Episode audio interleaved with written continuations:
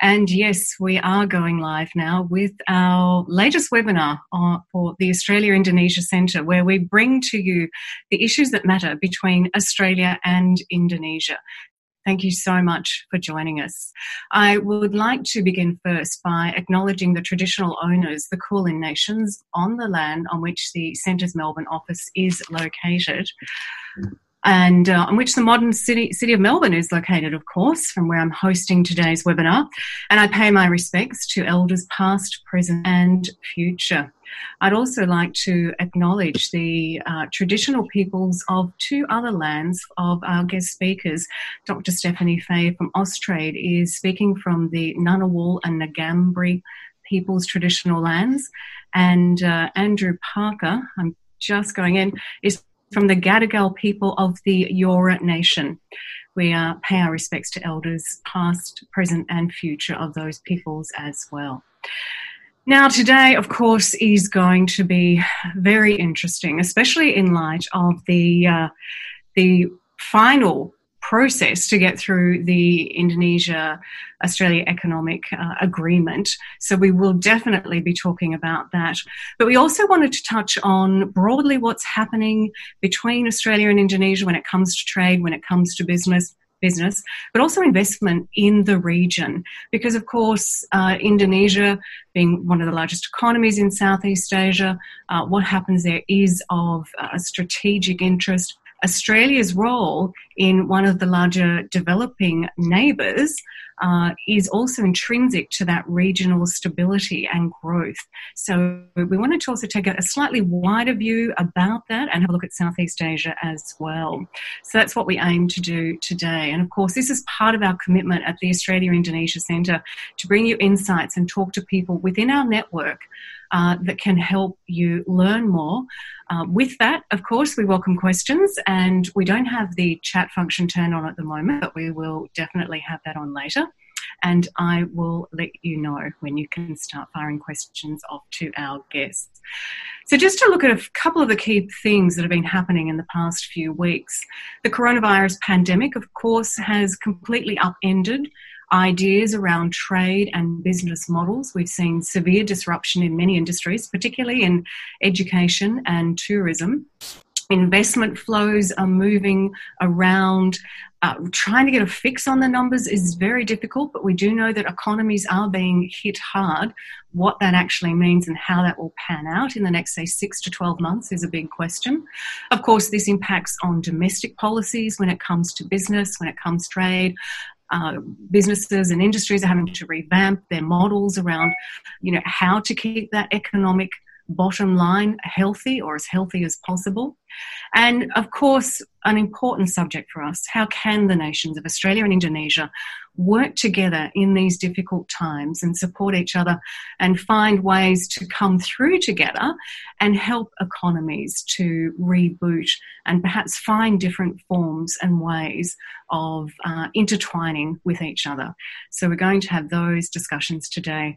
My panelists, of course, are Dr. Stephanie Fahey, who is the CEO of Austrade, Andrew Parker, who is a partner at the Asia Practice Leader at PwC, the large consultancy firm, the international consultancy firm, and James Castle, a founder of Castle Asia, well respected for his experience in Indonesia and the region, and uh, also a board member of the AIC. Uh, and it's lovely to have everyone on for this conversation. Thank you very much for your time. We're going to start with a bit of an overview from our three guest speakers. And uh, James Castle, I'll go to you first uh, because let's get that real granular view on the ground in Indonesia. How has um, business been affected by COVID 19? Uh, thanks very much, Stephanie, and good day to everyone. Uh, well, uh, it's very uh, it's hit Indonesia very hard, and the most in, the most interesting and difficult thing is the high degree of uncertainty. In all the years that I've been working here, I've never seen both government and companies so uncertain about the future and having difficulty planning. And I think we have to factor that in uh, with, with, the criticism of government, with the interaction with government. But what's happened in Indonesia, at least for the major companies, I'm very active in the International Business Chamber and uh, and the American Business Chamber. Below the headlines, there's been a high degree of cooperation good communication and goodwill that's developed between a lot of the relevant government departments and most of the major businesses, really with a desire to understand what's going on and to find some coping mechanisms. So that's a, that's a positive thing. And um, uh, the second point, um, uh, well, uh, the, on the uncertainty point, um, it, it, we have to uh, look at the. A lot of the information is alarmist, and it's it is no doubt it's frightening. But there was a very good report out of uh, Indonesia and Melbourne last week, uh, saying that too much reporting on COVID 19 in Indonesia is missing the point. And uh, what they're talking about is um, that the government, yes, the government was slow to respond, but like many governments, but it really had three alternatives. All had very high costs and all had very uncertain outcomes because we just don't know enough. The first was herd, herd immunity, just let it go. The next was strict lockdown, and the next was sort of a so- social distancing program.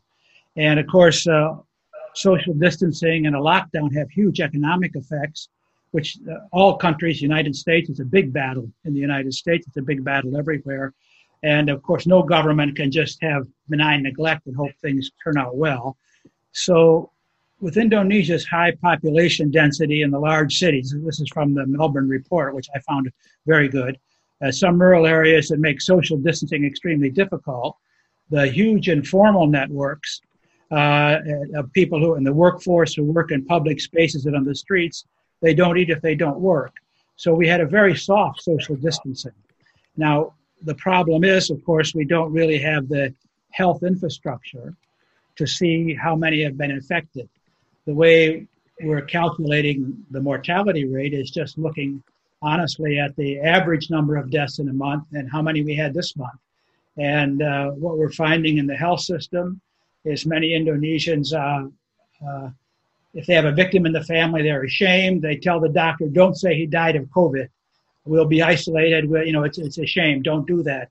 So there's a lot of difficulties, just structural in Indonesia. Um, and so what it's done, and I think this is the most relevant factor, the lesson we learn for the long term, is that it's, it's highlighted as it has in many countries the weakness of the healthcare and, and education systems. Uh, we simply don't have the bandwidth, the human resources to uh, respond in a very aggressive manner. So the government's doing the best it can by bobbing and weaving, and there's a lot of uncertainty. Now they have uh, a tentative opening up plan starting in June. It's a five stage plan going into mid July. That's very optimistic.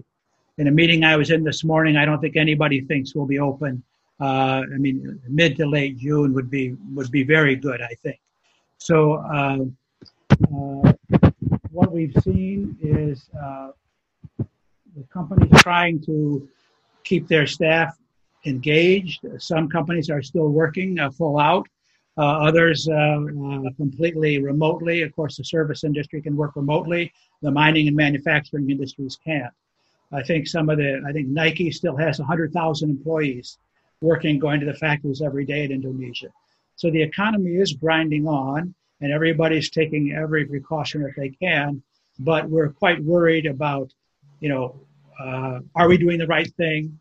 What is the right thing, and what will happen if uh, we have an outbreak? So maybe I'll just leave it at there, and uh, and uh, we can respond later to questions. But I would like to, in the context of the of the uh, CEPA agreement, uh, one of the really important things is the opening up of education and healthcare. And we've seen both of these sectors have really have been left behind due to the uh, old, old-fashioned regulatory system, which is highly nationalistic, highly autarkic, and run by a number of very uh, self-interested so-called union groups. And so if, if this can help, if, if the CEPA terms and conditions of CEPA are applied, I think we can really see great opportunities for uh, Australia, which is very strong in both these areas, but really an opportunity for Indonesia to seriously upgrade its healthcare systems to catch up with some of its neighbors.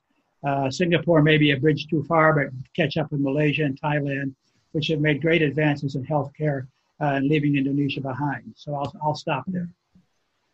Thank you James Castle. As always, very interesting and several elements there that you've raised that we will definitely touch on during this uh, conversation. I'll go now to Dr. Stephanie Fahey from Austrade for her opening remarks uh, to help lead us into the, the discussion. Thank you, Dr. Fahey. Yeah, thank you very much, Helen. And it's great to be back with the Australia Indonesia Centre. Uh, and in fact, Andrew and I were on a panel almost a year ago today. Uh, and on that panel, we were talking about the potential of the Australian Indonesian relationship. And we focused on the digital economy and agriculture. Uh, and we also looked at the services sector uh, and how Australia might be able to support uh, infrastructure, manufacturing, defence uh, in Indonesia. But how the world has changed in the past two months. Uh, we in Austrade now are primarily working remotely. Uh, our A-based staff uh, who were in Indonesia have returned to Australia. Uh, but we still have our uh, locally engaged staff, and of whom there are about 25 in different offices across the country.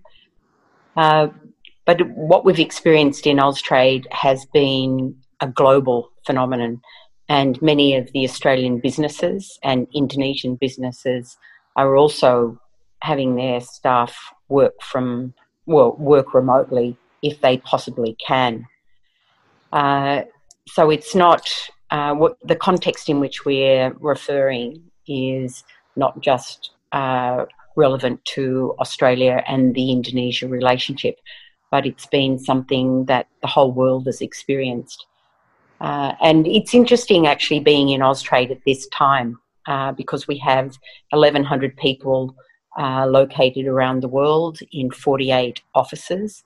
Uh, we had our staff in Wuhan, and uh, as we know, uh, that's where most of the reporting came from when COVID 19 started. Uh, and Austrade was the only uh, government representatives uh, in Wuhan at the time. So we've heard from our staff in Wuhan, we've heard from our staff in Milan, because again, uh, in Milan, Australia, uh, is represented by Austrade, uh, both from a trade point of view and from a consulate point of view. So, sitting in Austrade, I've been able to see the impact of COVID 19 as it swept across the world. Uh, so, it does, it does give me a particular vantage point uh, for commenting on the Australia Indonesia relationship uh, at this time. But I wanted to make a couple of points um, before I move more precisely into some of my observations. Uh, and the first point is this didn't start as a financial crisis. This is actually a health crisis. Uh, and the response to a health crisis has been different to uh, the response that we had to the GFC, for example. So many companies now are hibernating, and governments around the world are assisting their companies to hibernate. Uh, and the Australian government has rolled out a number of strategies and policies and uh, mechanisms to help companies through this period. Uh, the, the, major challenge for a number of companies at the moment is the cash flow problem. Uh, so if you can hibernate and if you've got enough cash flow, you will make it through to the other side. So that's the first point I wanted to make. The second point I wanted to make, and it also echoes what Jim has said, uh, that COVID 19 has exposed the weaknesses in different economies uh, and also their social support systems. Uh, so from my perspective, COVID 19 hasn't actually pivoted uh, the direction of history, it's actually accelerated history. So we're launching into a digital world that we knew was coming, uh, but we didn't think would come quite as fast. So I, I'm of the view that it's not a surprise. What's happening at the moment in terms of the way in which business is responding uh, is not a surprise. It's just happening much faster than what we'd anticipated. And within this crisis, there are many people and businesses that are suffering. But I also want to make the point that there are companies that are actually booming at the moment. Uh, and uh, some work that's been done on small, medium sized enterprises in Australia shows that 20% of those companies are actually booming. There are a number uh, that are experiencing very serious difficulties, uh, and individuals who are working for those companies are also experiencing difficulties. But the point that I'm making is that it's not all doom and gloom. There are opportunities, and that's where I think we need to focus in terms of our relationship with Indonesia. So we have uh, a number of people on the ground in Indonesia. Uh, we've still got about 25 people there. And I've been encouraging Australian businesses to look at Austrade as their boots on the ground at this time where they can't travel. Uh, Austrade is there and they're able to provide services for, for Australian companies who are either trading with Indonesia or who have investments in Indonesia. The other exciting part is that we've had the ratification of IA-CEPA and that it will come into force on the 5th of July. And at the highest level, this means that 99% of Australian exports to Indonesia will go tariff free. And also, IA-CEPA have put in place uh, safeguards around data sovereignty, about agricultural market access, around services, and around investment. So, the coming together and the ratification of IA-CEPA, and should should I also say, it's amazing that that's been achieved in this environment. Uh, it, we could have very easily been distracted. But the fact that it's been ratified and it's coming into place on the 5th of July amplifies how important this relationship between Australia and Indonesia is, and especially at this time. So the fact that we pulled it off is amazing and it's offering these new opportunities. And from what we see from businesses, they're not uh, sitting on their hands. They're actually exploring very actively the opportunities that present themselves under IA-CEPA. So, as we go into questions, I think we'll have the opportunity to talk about uh, the, the diversity of opportunity across the different sectors. So, thanks, Helen. Great. Thank you, Stephanie. That was, again, very interesting. I've written down several points from that, uh, which I'm sure will be picked up during uh, the rest of the webinar. Uh, if not, I would definitely be putting a few questions in your way. And uh, to finish off with our summaries, can I go to Andrew Parker now, the Asia Practice Leader at PwC? Andrew, a bit more of a, a wider view perhaps from you about how uh, this is impacting in the region, particularly when we look at Indonesia and its aspiration to be uh, one of the top economies of the world. Yes, sure, Helen. Thank you, um, and good day to everybody uh, on on the call. Um, look, I wanted to start with um, just a little bit of a, a, macro picture for Australia, and and um, I guess a little bit like Stephanie, just um, you know, point out the the opportunity that that that sits here as well amidst what what can be a quite a gloomy outlook. Um, but first, just just some some of the reality.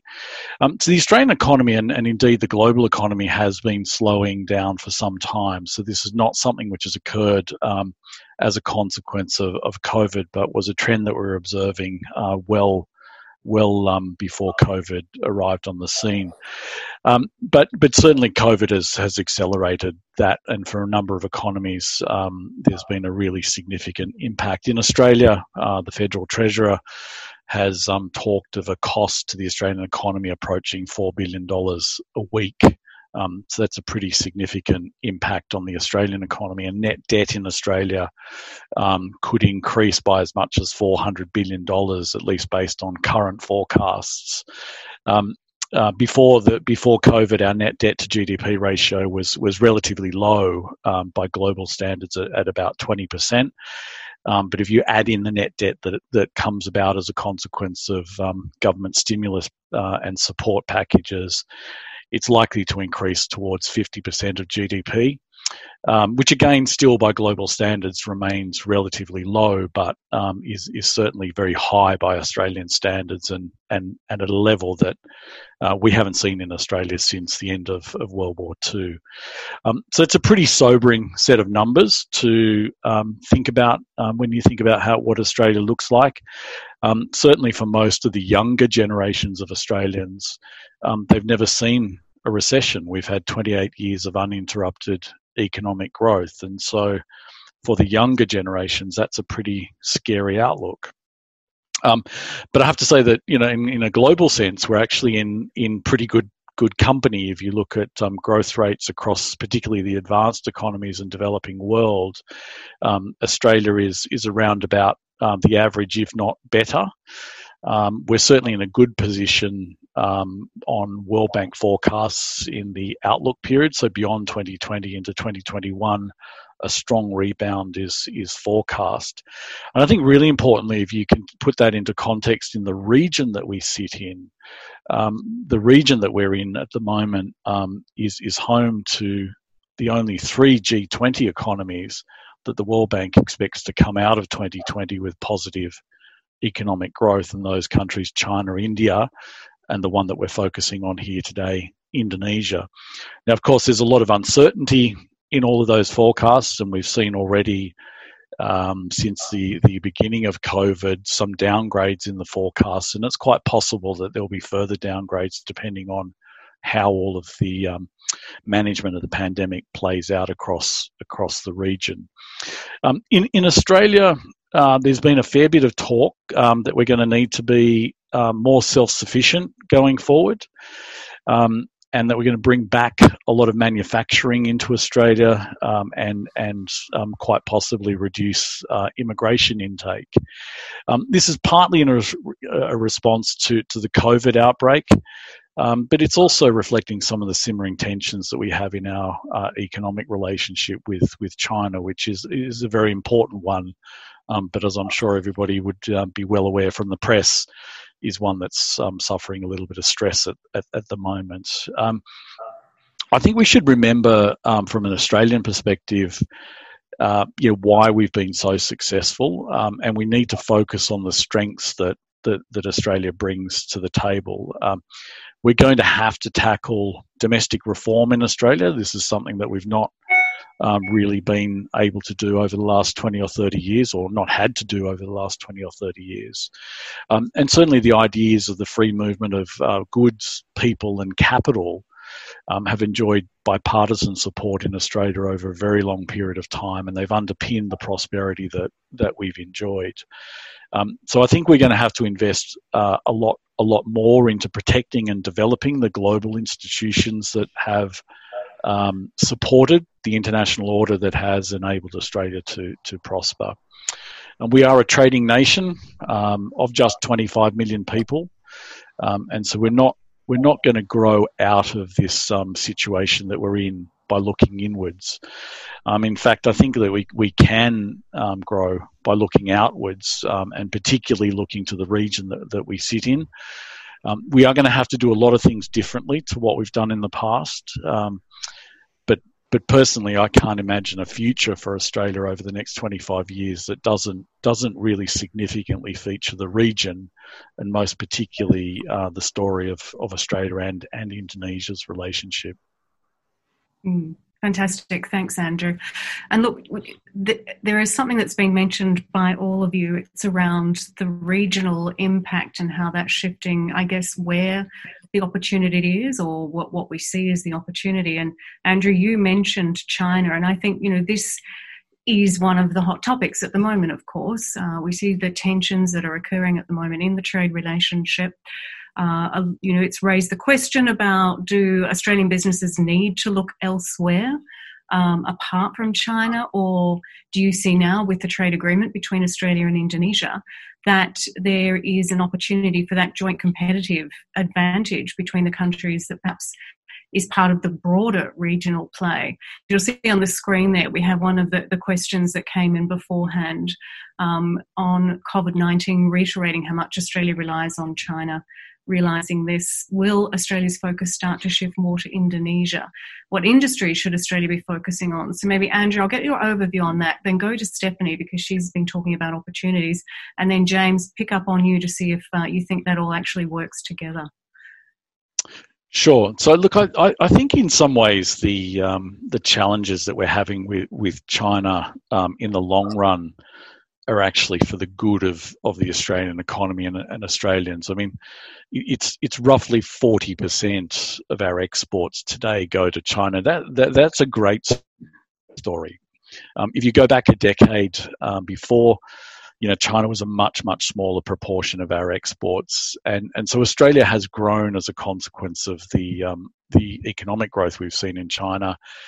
Um, and and contrary to a lot of um, a lot of sort of media opinion, the the relationship with China is is a much more diverse relationship than it was a decade ago. Um, you know, we we sell a lot of beef, wine, um, other consumer goods to China, and and even services. Our services industries um, to China today are um, are roughly equivalent to the exports of coal to Japan, our second largest trading partner. So just to put that into context, that you know there is no other market today which is going to replace the China market. So I don't think the conversation um, should be about how do we replace the China market. It should be how do we grow China, uh, how do we manage that relationship. But at the same time, um, it does highlight the need for Australian businesses to look at the opportunity that exists a little closer to home and we've been ignoring for um, you know 50 60 years.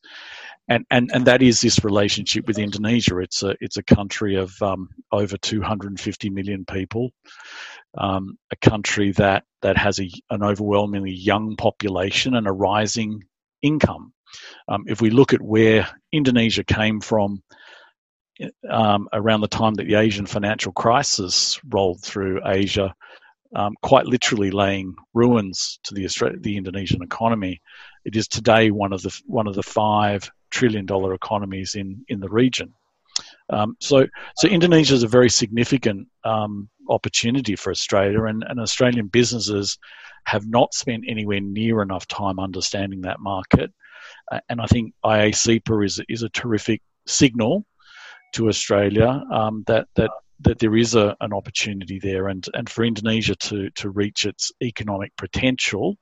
Um, Jim talked about in his introduction education. Um, of course, this current crisis has has um, highlighted um, health infrastructure and, and the institutions that go with uh, a well governed economy and a, and a growing economy. So for Australia, the things that we're actually really good at, you know, I spoke about in my introduction, playing to our strengths the things that we're really good at are exactly the things that Indonesia will need if it is going to achieve its potential.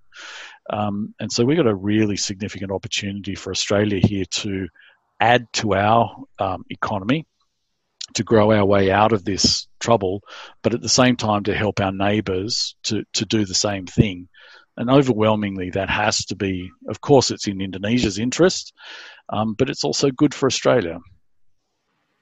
Stephanie Fahey, your thoughts on this uh, interesting moment in the trade relationships? Yeah, so I think it is uh, important to talk about China, and uh, there's a lot of media coverage of our relationship with China at the moment. Uh, but can I just say that China is our most important trading partner, and I can't see that changing anytime soon. Uh, as we know, China is almost back to full capacity. Uh, their factories are back, their trade is back, their domestic tourism is back. Uh, some people have said, well, we don't really believe that. uh, all you need to do is to consult with Google and you see the traffic in Shanghai. It's as uh, congested as ever. You look at the pollution levels over China, they're back to pre COVID 19 levels. So you can't manufacture uh, the fact that uh, China is back in business. So, as one of the first countries to come out the other side of COVID, uh, it is open for business. And Australia itself is in a very good position because we have been very successful in flattening the curve. So we are also open for business. Uh, so the two countries are expecting that they will be trading with each other, and there's no problem with that. Mm. But I don't think our uh, relationship with Indonesia is actually based on the premise of whether we should engage with China or not. Uh, the reason we've got such a strong trading relationship with China is that we've got complementary economies. Uh, and the same circumstances are now emerging with Indonesia. So, irrespective of China, uh, the Australian economy and the Indonesian economy are starting to recognise the complementarity and the business relationship will grow as a consequence. So, as we know, the skill levels are increasing in Indonesia. Uh, there's increased innovation. Uh, so, there are opportunities for some of our uh, smart companies in Indonesia, but also the middle class is growing in Indonesia. So, the demands of the middle class are around healthcare, around better services, about uh, better education. So the complementarity in those areas are there for everyone to see. Uh, so that's that's where you see the opportunities, uh, Stephanie Fahey. Just to be clear. Absolutely, I think it's uh, in not only in export, uh, export of goods and services, but it's also around investment and co-development and uh, co-creation of some of the solutions. Because in Indonesia uh, there's an established mining sector. The opportunities for the METS sector to support a safe and clean mining sector in Indonesia are endless huge opportunity there. Uh, and also around food security so Indonesia is focused on its food security, and uh, at times like this, you can understand why com- why countries have gone that direction. But Australia also is very strong in ag tech, uh, so we're so we're able to support the strategies and the policies of Indonesia by providing high quality services to support them to achieve the ambitions. So I, I see that uh, the complementarity between the two economies is what's going to drive increased business engagement on both sides, both and both in terms of trade and in terms of investment. Mm, thank you for that. James Castle, I'll bring you in here. Uh, interesting that Dr. Fahey mentioned co development, investment, collaboration ideas that have come up regularly in the past few years when it comes to the relationship with Indonesia and how business can engage. How does it work on the ground though, and where would that be at the moment, given what's going on uh, with the coronavirus, coronavirus pandemic? Yeah, well, uh, thanks, Helen. I certainly endorse uh, what Stephanie and Andrew have said. And I want to emphasize that it is a two way street. And uh, the low level, relatively low level of Australia-Indonesia trade given the, against the potential is not, is not just because Australia hasn't been interested. But the two most exciting areas, as we mentioned several times now, are education and healthcare. And until recently, they've been totally closed to foreign investment. So uh, the real challenge is going to be as Indonesia recovers economically, can they continue to open up in the spirit of the comprehensive economic partnership? You know, will they allow uh, uh, foreign campuses? Will they allow foreign doctors? They uh, up until now they don't. So a real, it's really going to take a, I think, a sophisticated and important effort to keep the door open, and so, so these uh, opportunities can take place to the benefit of both countries. So that's really my concern, is that um, people start to look inwards, and, and uh, of course, COVID is all about putting up barriers, and I, I hope those barriers don't become durable because that's an excuse to block immigration, to block investment, so on and so forth. Oh, we have to bring everything on shore. See, we need to do it ourselves. Uh, there's going to be a strong push in that direction. And so I think it's going to be a real challenge for all of us who believe that that's absolutely the wrong way to go, uh, to try and keep those doors open uh, so we can recover strongly and even be uh, more supportive of each other. Mm. Thank you. And, and that does help answer one of the questions that we've had from our audience uh, about the win win perspectives and, and, sectors that people can work on. Um, I'd just like to perhaps look, I, know we've looked at the three sectors or three ideas about where there might be some opportunity, but I want to still get a sense of how things might play out in the next six months. Um, Stephanie, if I can go back to you for a brief thought on that, and then uh, to our other two panelists, and then I'll go to another question from our audience. Yeah. So I think it's looking into a crystal ball, and I think the optimists amongst us uh, assume that we're going to come through the other side of COVID 19 and the world will go back to normal.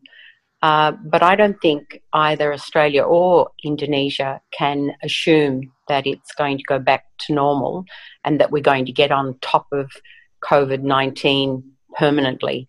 I think COVID 19 is going to be with us for many years until we find a vaccine.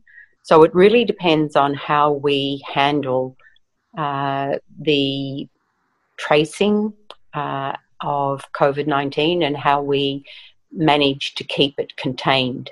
And if both countries can keep it contained, then that will give rise to a different future than if um, Australia follows in uh, Singapore's uh, trajectory, which shows that it's it had it under control and now it's starting to to grow again. So, assuming that we've both got it under control, uh, I think the the opportunities will be great. Uh, but until then, I think both countries are developing policies that will, as I say, help to hibernate uh, the the companies and hoping that they're going to make it through to the other side. So both governments have been uh, putting in place policies. Uh, but if we move to this the future, I think there are opportunities that will emerge, and particularly in relation to our digital collaboration. So there's going to be uh, opportunities uh, in health. Uh, I think the uh, there are a, a number of uh, e-health platforms in Indonesia that are also starting to uh, increase the number of digital health consultations that they're doing. and the same same thing is happening in Australia. So I think there's going to be increased opportunity for e-health, for e-education, but I also see that there's increased um, opportunity for digitisation to come into trade because those who of us who have been involved in export know that the process of exporting is archaic and you need wet signatures on many of your documents that digital documents are not accepted that's starting to change and change very fast. And the vision that Australia has for our borders within the next 10 years will be a uh, frictionless border, that it'll be totally enabled by technology, and products and people will be able to come and go without using paper at all and you know that that's also starting to happen in Indonesia. So those opportunities are actually really exciting. Uh, and what another thing that we're observing with Indonesia is although they've got a food security strategy, uh, there are some uh, products that are running short in Indonesia. And so there's some flexibility now around how much we can export into Indonesia so the prices don't inflate.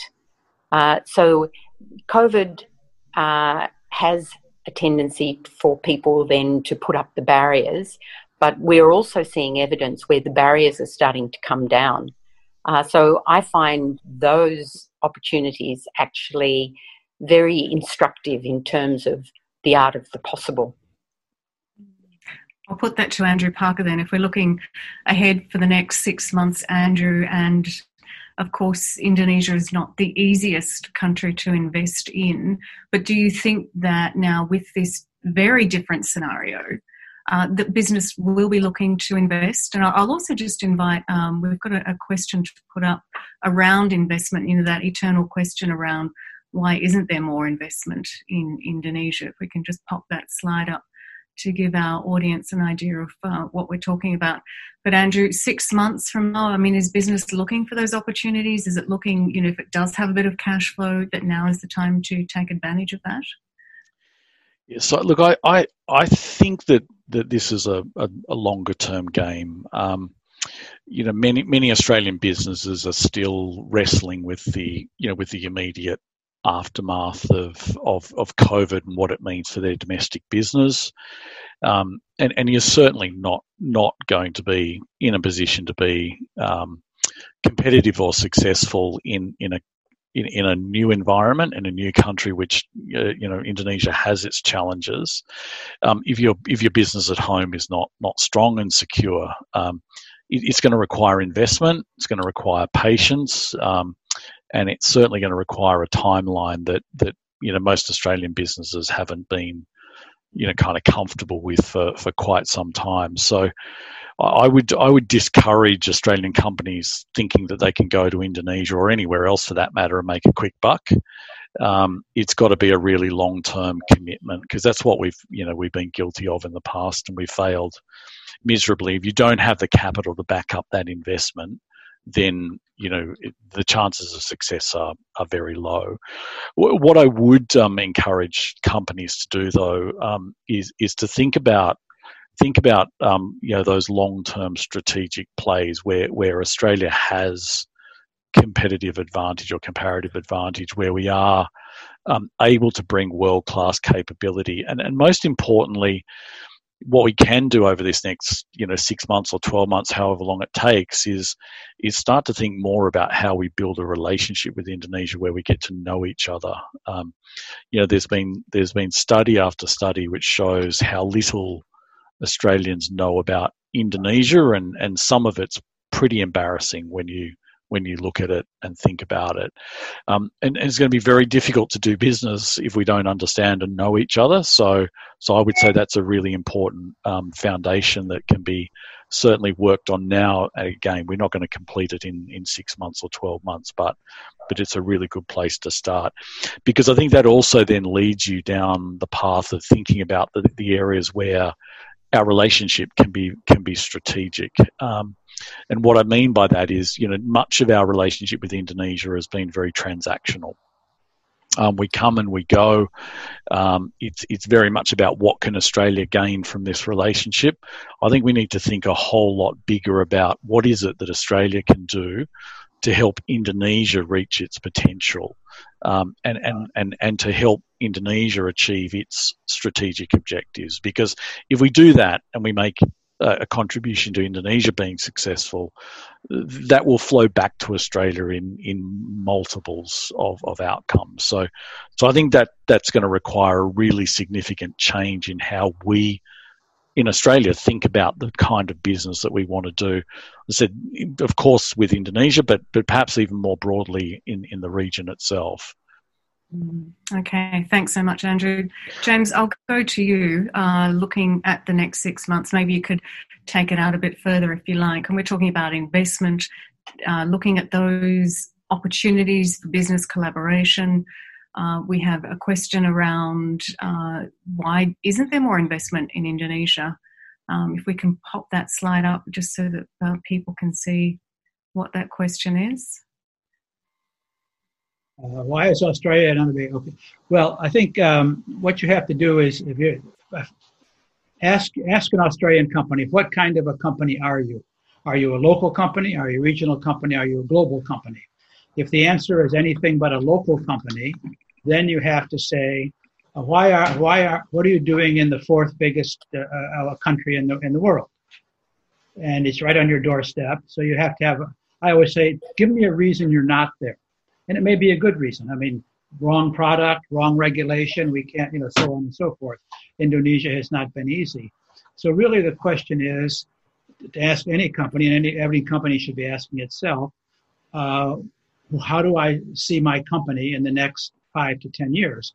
If I'm just going to stay local, fine. But if I have, if I'm going to be regional, then maybe China is a bridge too far and a bridge too tough, uh, too competitive, perhaps. Maybe Indonesia will offer some uh, opportunities. And I have to say, it's it's a, it's a two-way street. Indonesia has been inward-looking and nationalistic. They put restrictions on foreign investment, so you have to look and see in my business, what do I do? What can I do?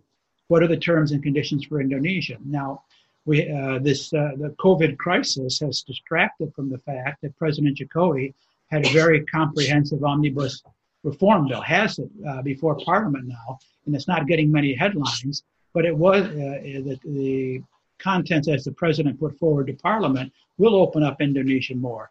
So let's hope that that can get through Parliament, and that as things settle down, uh, we get into uh, a new routine dealing with the pandemic, however it happens uh, that that that doesn't get derailed, and uh, Indonesia continues to open up, and then it'll be a much easier two-way street. But again, it's always the question: where do you want your company to be in five years? And if you want to be regional or global, how can you? Uh, I mean, what's your plan for Indonesia? Mm. That's, mm. that's really a simple and, question. Yeah, and and, no, and certainly important over the next six months, James Castle. if you've got limited uh, funds to invest and you're trying to find the, the place to invest them in. I'm so going to be, go. Helen, before we move from investment, could I just say a couple of things about investment? Mm-hmm. Uh, because this is this is a question that's asked quite often, uh, and I think it's important that we address it head on. Uh, but the first comment I'll make is that Australia does invest in Indonesia. So we're one of the top 10 uh, foreign investors into Indonesia. You would expect it to be higher because of our proximity, uh, but we invest 10 billion uh, in Indonesia. And it goes across a number of sectors. So we have investment in uh, manufacturing with Arnott's, Coca Cola Amatil, BlueScope, and Orica. Uh, we're also invested in the ag tech area, so CBH flour milling, uh, Cheetham salt. In financial services, we have this Commonwealth Bank of Australia. In services, we have Ramsay Healthcare. They've got three hospitals. Telstra is a major player in Indonesia. And in mining, we've got Thiess and Macmahon. So there are Australian companies who have invested in Indonesia, but it still doesn't address the point of why isn't it more? And I think there are a couple of reasons why. Uh, one is the complementarity of the economies that I was talking about before. Much of Australia's investment overseas requires a high skill level. Uh, Australia doesn't invest in mass manufacturing wherever it goes around the world. We tend to be more niche and we require uh, a high skill level. So, Thiess, for example, and Coca Cola Amatil uh, have been there and they've been training their own staff for many, many years. So, the skill level for those companies uh, is at a level that they require, but they've had to train their own. So, that's the first point. But the second point is when you look at Australian investors, often they invest uh, in a small way to start and then they grow their investment. So if you look at the policies of Indonesia at the moment, they actively discourage small investment. So uh, investment less than a million dollars uh, is not encouraged. The policy actually encourages large scale investment. So, if Australian investors have a strategy where they invest uh, a million dollars and then grow, uh, it's one of the impediments uh, for Australian investment. Uh, the other issue, and this is the one that James mentioned, it's around uh, having uh, access to uh, visas in Indonesia. So if we're investing in Indonesia, we also like to be able to go spend time there. Uh, and the visa arrangements are quite restrictive for someone who wants to develop a long term investment. So if you can only get a visa a year at a time, it doesn't create a sense of stability and long term confidence. Uh, but also, as Andrew said, we invest in what you know and alongside people that you trust. Uh, so I think that's another challenge for Australia. Uh, there are people who have become familiar with Indonesia in the 1990s, in the first decade of the 2000s. But Indonesia has changed quite fundamentally since that time. So the experience that we have in Australia, I wonder whether it's as up to date as what it could be because Indonesia is a digitizing economy. Uh, it's got a young population that's very ambitious and very clever, very aspirational. Uh, and my question is whether Australian business actually is familiar enough with the new Indonesia and not, and perhaps we're too stuck in what we thought Indonesia was in the 1990s. So it, it means that we need more familiarity. And I think international education has provided some of that, to Indonesian students coming to Australia.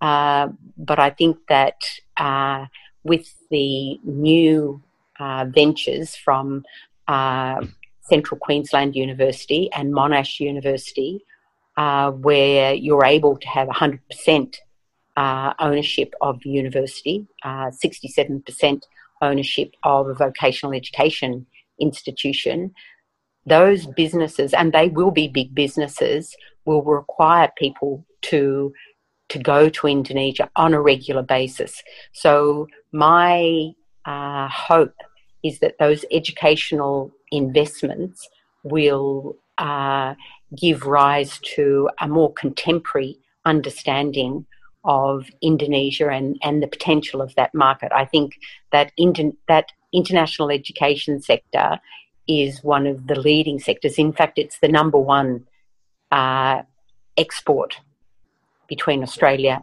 and Indonesia. In international education in 2018 2019 was the number one export. So I'm very confident that uh, the familiarity that we all say we need for that closer relationship will come uh, because of those international education opportunities. Okay. Thank you very much, Stephanie Fahey, for that. Uh, we've got five minutes left, so I'm going to have to keep it fairly tight from now, unfortunately, because everyone's got uh, something interesting to say every time I ask a question. and we have been keeping an eye on the questions that have come up. So thank you to people that are putting those in. Not perhaps I'm not answering yours specifically, but I'm, I'm just getting a sense of them as they come in. And I think the panelists have been largely answering the questions that you've put forward, including about international education, which of course is a huge issue in itself. Um, so it's nice to have a bit of input from you on that, um, Stephanie. Thank you we uh, now my job is to try and pick the, the final three minutes and what we should spend that on. Um, I think we're trying to get a sense perhaps of of where the synergies are. So perhaps if I could just get you thinking around, um, you've mentioned some of the sectors. Perhaps some thoughts around if you're a, a business now, maybe you're not going to, um, maybe you're thinking about what to do or how you can collaborate, or you're looking at those sectors. Um, just some thoughts around what would you be doing in the next, say, 12 months, perhaps, if you're looking at the region as somewhere that you are a part of it. Now, you might be a, different part of the region at the moment. Um, but if you're thinking about Indonesia, what would you do, especially in light of the coronavirus and how it's affecting how things are done? Um, I might go to you first, James, because I reckon you've pretty much sorted this out given your constant daily conversations. Well, um, I, am more familiar with the, service industries, and obviously, uh, what we're looking at is how companies are going to be uh, structured very differently when this settles down, when we reopen. Uh, you know, the the office, uh, who's going to be in the office, and I, and I would really, in my own business, really have to upgrade our uh, our communications, our 21st century infocom structure. And I think that's going to be the major challenge. That's going to just offer tremendous opportunities to companies that have services and products in that area. So I, just think we're very early days in that. Uh, imagine Indonesia is now doing uh, uh, uh, telehealth care. I mean, who thought? I mean, who would have thought? And the Indonesians are, are quite um, internet savvy. They're plugged in. So uh, I think uh, providing goods and services in the 21st century way is going to just really, uh, we're all going to have to adapt to that. And if we don't, we're going to probably find ourselves in a difficult business.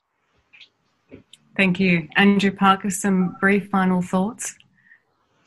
Yeah, look, I, mean, I think that you know, there's been a lot of um, discussion in Australia about um, you know diversifying away from China. And I would encourage companies to think about the kinds of things that we've been successful in uh, marketing to the Chinese and think about whether the Indonesian economy, you know, is a place where, where those products and services will be relevant. Um, again, you think across, you know, what, what will be required for Indonesia to be uh, successful in, in the coming decades, infrastructure, um, and and the, the, those those services that, that Jim and, and Stephanie have spoken about, health, education, these are all foundations and things that, that Australian companies are overwhelmingly good at. So we should think about how we can um, apply those capabilities to, as Stephanie rightly said, the new Indonesia. This is not the Indonesia of the Suharto years. Hmm. And Stephanie Fahey, to you finally. So it's uh, Dorothy Dixer to ask me what company should do in the next six months. I would, We've sort of got uh, the answer, haven't we?